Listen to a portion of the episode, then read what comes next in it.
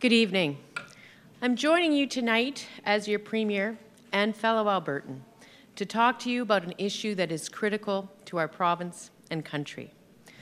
Owing to decades of failure and inaction by successive federal governments, Albertans are unable to transport much of the oil that we produce to market through modern, well regulated uh, pipelines. As a result, we must sell our oil at a discounted price. In the last few weeks, this price gap has reached historic highs because we are producing considerably more product than there is transport capacity.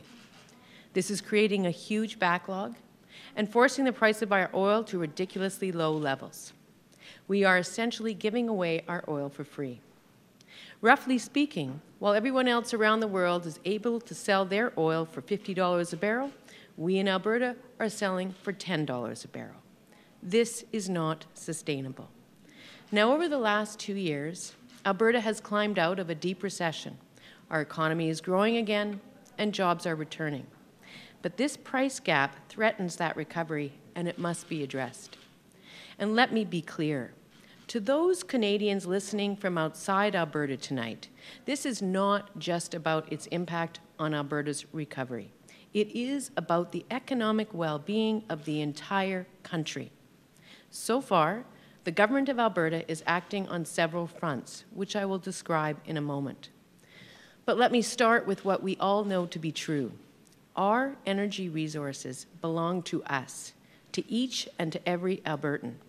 They are our natural inheritance, defended by those who came before and handed down to us in trust. We have a duty to defend these resources, protecting them for our children and our children's children. So let me tell you how we are doing that. First, we are not letting up on our fight to build new pipelines. Over the last three years, I have carried that fight to every corner of the country. And I'm pleased to say that a strong and growing majority of Canadians support new pipelines. Billions of dollars that should be going to create jobs and support schools and hospitals are being lost. Most fair minded Canadians understand that this is fiscal and economic insanity and I can promise you, our fight will not end until it's won.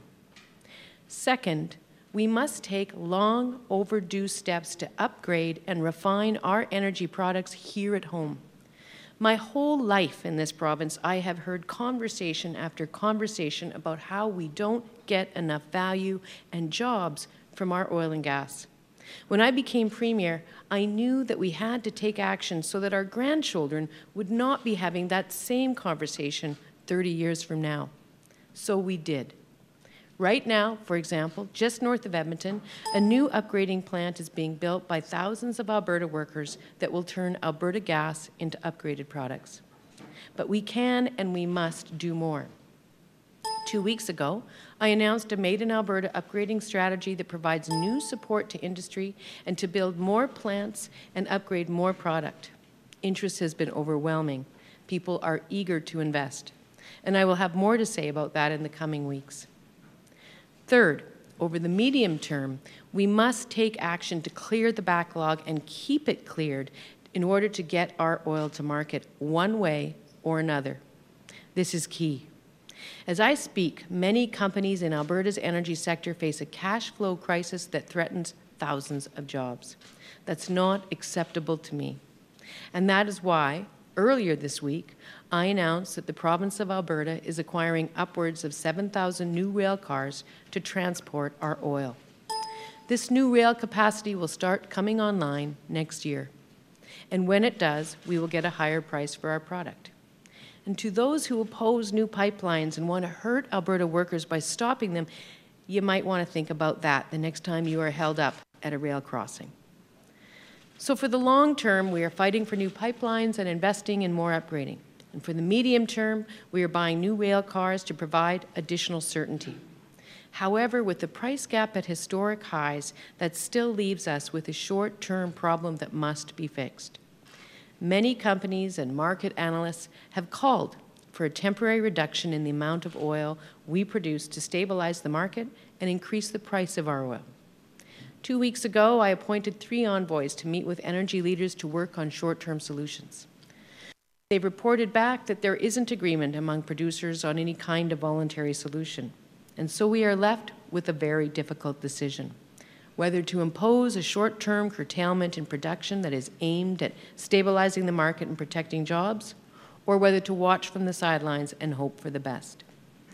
In making this decision, I'm reminded that when confronted with serious threats to our jobs and industry in the past, governments have used their authority to defend our province. And let me pause here for a moment just to thank the other parties in our legislature, in particular the Alberta Party and the UCP, for their constructive and thoughtful contributions to this discussion. This issue transcends partisan politics. And so, after listening carefully to industry leaders, to experts, and to Albertans, here's what I've decided to do. Beginning on January 1st, the province of Alberta will mandate an across the board reduction of 325,000 barrels per day in production, or roughly 8.7%. I want to be clear this is a short term measure, and over the course of the year, the curtailment amount will drop. This is being done through regulation and ministerial order. We will review the amount every month and will adjust as needed so as to not reduce production more than is necessary. In addition, experts throughout the industry will work with us and the Alberta Energy Regulator to refine the rules as needed to make sure there are no unintended consequences. And we will implement specific measures to make sure that our smallest producers are treated fairly. Now, let me say, in Alberta, we believe that markets are the best way to set prices. But when markets aren't working, when companies are forced to sell our resources for pennies on the dollar, then we have a responsibility to act, a responsibility to defend our province and to defend our resources. By spreading the curtailment in a careful way among all producers, in industry and investors can be assured that the curtailment is short term and will gradually decrease while the price per barrel slowly recovers. As such, jobs will be protected. So, to recap, over many years, successive governments in Ottawa have failed to build new pipelines. This is now resulting in a historically low price for the oil produced here in Alberta. We are giving it away for next to nothing. This is hurting jobs and could hurt Alberta's economic recovery.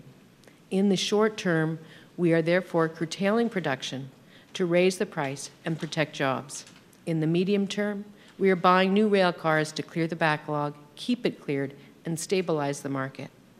But my fellow Albertans, if we are going to solve this problem once and for all, the low price era must end, and a high value era must begin. We have to diversify our energy sector open new markets, and get more value and more jobs from the resources that we all own and will give to our children. We face a difficult challenge, but I can promise you that in confronting this challenge, we will draw on the best traditions of our province and on the values that we share compassion, community, and the recognition that at the end of the day, we are all in this together. Those values built this province and they keep us moving forward. Let me assure you, we will never back down in our fight to protect our jobs, our resources, and our province. And I will never stop fighting for Alberta, fighting for Canada, and fighting for you. Thank you, and good night.